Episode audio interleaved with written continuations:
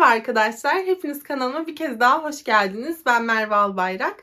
Bugün yeni telefonumla ilk videomu çekiyorum. O yüzden şu anda görüntü nasıl, ses nasıl gerçekten çok merak ediyorum. Bu konu hakkındaki yorumlarınızı da çok merak ediyorum. O yüzden yani şu anki görüntü, şu anki ses hakkındaki fikirlerinizi benimle paylaşırsanız gerçekten çok mutlu olurum. Ayrıyeten eğer sizlerin de araştırmamı istediğiniz, bu kanalda yer vermemi istediğiniz olaylar varsa Instagram DM yoluyla benimle iletişime geçebileceğinizi sizlere hatırlatmak istedim. O zaman daha fazla uzatmadan bugünkü videomuza konu olan Omayma Nelson hakkında konuşmaya başlayalım istiyorum. Omayma Ayri Nelson 1968'de Mısır'da dünyaya geldi ve aslına bakarsanız onun her zaman ailevi açıdan zor bir hayatı olmuştu. Evet doğduğu andan itibaren yoksulluk her zaman için hayatının bir parçasıydı. Fakat bütün bunların yanı sıra babası gerçekten son derece uyumsuz bir ebeveyndi.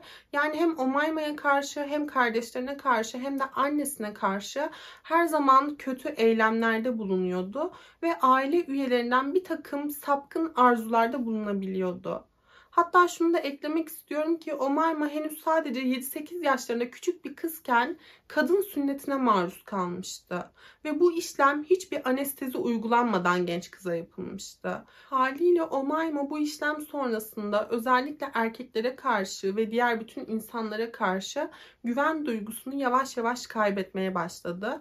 Fakat neyse ki daha sonrasında daha geri dönülmez olaylar yaşanmadan önce Omayma'nın annesi bütün cesaretini topladı ve çocuklarını da yanına alarak kocasını arkasına bırakıp daha yoksul bir bölge olan Kahire'ye taşındı. Genç kız 18 yaşındayken yaşadıkları bölgede petrol işçiliği yapan Amerikan bir adamla tanıştı ve ailesinin de ısrarları üzerine bu adamla evlenerek Teksas'a taşındı. Ama evliliğinde de beklediğini bulamamış ve aynı yıl içerisinde bu adamla yollarını ayırmıştı. Boşandıktan sonrasında da Amerika Birleşik Devletleri'nde kalma konusunda kararlıydı. Fakat şöyle bir şey vardı ki Omayma'nın İngilizcesi yoktu veya bu bölgede yaşayabilmesi için herhangi bir maddi manevi desteği de yoktu. Bu yüzden gerçekten hiç bilmediği bir ülkede, hiç bilmediği insanların içerisinde yaşamak onun için çok büyük bir olay haline gelmişti. Bu yüzden henüz 18 yaşında olmasına rağmen birçok işte çalışmaya başladı. Bazen otellerde temizlik görevlisi olarak çalışıyordu. Bazense dadılık yapıyordu. Ama şöyle de bir gerçek vardı ki Omayma gerçekten çok güzel bir kadındı. Yani böyle sıra dışı farklı bir güzelliği vardı ve onun bu sıra dışı görüntüsü Amerika'da çok çabuk bir şekilde dikkat çekmişti. Bu yüzden genç kıza bazı dergilerden bazı fotoğraf çekimi teklifleri geldi.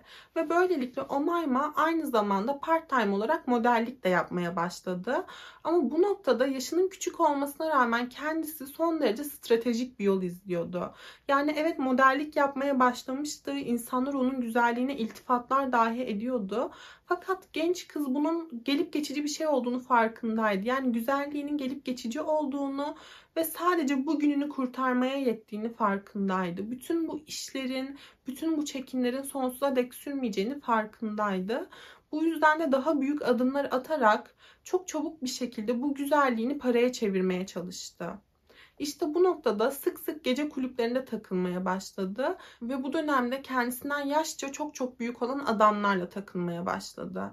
Yani bu adamlar ona finansal olarak destek oluyorlardı, ona para veriyorlardı. Fakat böyle işler birazcık ciddiye binmeye başladığında Omayma gözünü karartıyordu ve bu adamları silahlı bir şekilde tehdit ederek onlardan büyük paralar alıp birdenbire sırra kadem basıyordu ve bir sonraki avını aramaya başlıyordu. İşte Omayma birdenbire böylesine bir hayatın içine düşüvermişti. Ekim 1991'de henüz sadece 23 yaşındayken bilardo oynanan bir barda William Nelson adında bir adamla tanıştı.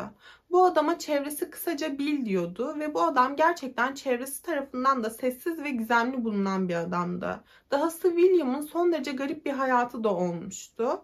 William bir pilottu fakat daha sonrasında ot kaçakçılığından hüküm giymiş 4 yıllık bir hapis cezasından sonra serbest bırakılmış ve daha sonrasında da bir şirkette çalışmaya başlamıştı. Ve şöyle de bir şey vardı ki bu dönemde Omayma sadece sadece 23, William ise 56 yaşındaydı. Çift yine de tanıştıktan çok kısa bir süre sonra evlenmeye karar verdiler ve hayatlarını birleştirdiler. Evlilik sonrası çift Teksas'ta yer alan William ve kardeşine ait olan bir çiftlikte balayı yapmaya karar verdiler. Bu balayı esnasında William Omarma'yı bazı aile üyeleriyle de tanıştırmıştı. Hatta bir önceki evliliğinden olma kızı Meghan'la da tanıştırmıştı.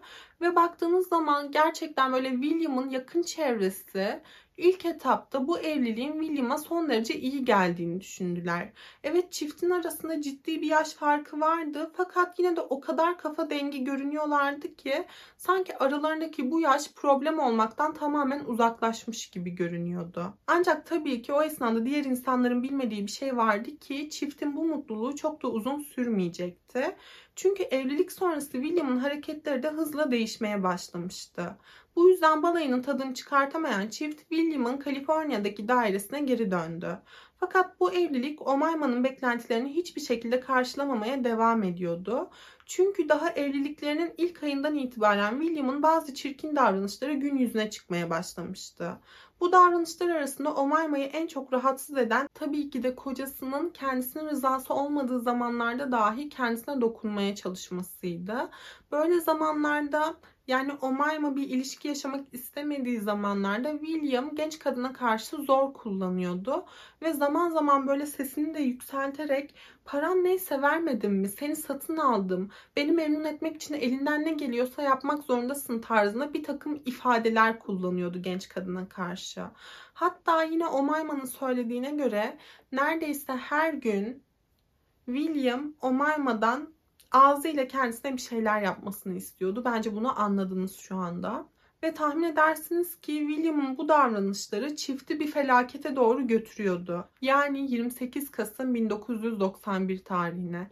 28 Kasım gününe geldiğimizde o gün Şükran günüydü ve bu Şükran günü Omayma ve William'ın birlikte geçirecekleri ilk şükran günüydü. Fakat bugünden yaklaşık bir hafta kadar önce William ilk evliliğinden olan kızı Meghan'ı aradı ve bu şükran gününde onların yanında olmak isteyip istemeyeceğini sordu. Fakat kızı William'ın bu teklifini nazik bir şekilde reddetti ve çiftin ilk şükran günlerinde onların baş başa kalmasının daha doğru olduğunu düşündüğünü söyledi. Ve bu şekilde telefon görüşmeleri sonlanmıştı.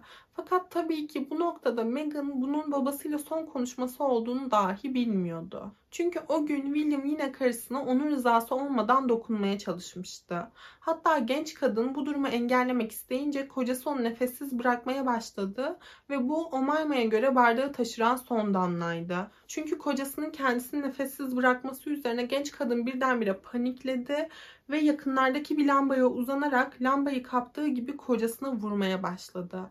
William'ın direncini kırdığını anladığı esnada ise bu sefer eline geçirdiği bir makası defalarca kez kocasına doğru savurdu ve yetkililerin söylediğine göre William henüz hayattayken kendi kocasını hadım etmişti. Bütün bunlarla birlikte William yerde yattığı esnada Omayma öfkesini çıkartamamış olmalı ki bu sefer eline bir ütü aldı ve kocasına defalarca kez ütüyü savurmaya devam etti. Omayma kendisine geldiğinde ise eşi William'ın çoktan hayatını kaybettiğini fark etmişti. O an aklından geçen ilk düşünce William'dan kurtulmak olmuştu. İşte bunun için önce William'ı parçalara ayırmaya başladı. Daha sonrasında William'ın kafasını ve ellerini ayırarak kaynattı. Adamın geri kalan kısmını ise çöp öğütücüye attı.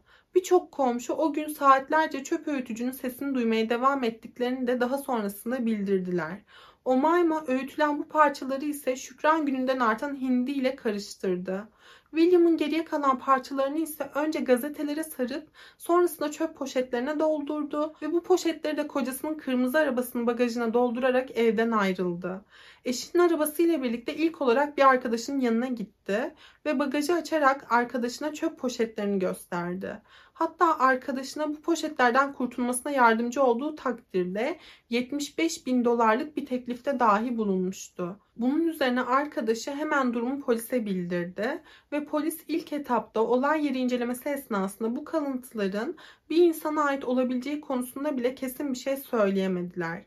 Çünkü William tamamen öğütülmüş bir haldeydi. Daha sonraki incelemelerde de aynı şekilde vücudun durumu sebebiyle William'ın hayatını kaybetme sebebi yetkililer tarafından belirlenemedi. Bu noktada Omayma gözaltına alındı. Fakat arabada bulunan parçaların kocasına ait olmadığını, kocasının bir süre önce bir iş sebebiyle geziye gittiğini ve o zamandan beri kendisinden haber alamadığını iddia etti.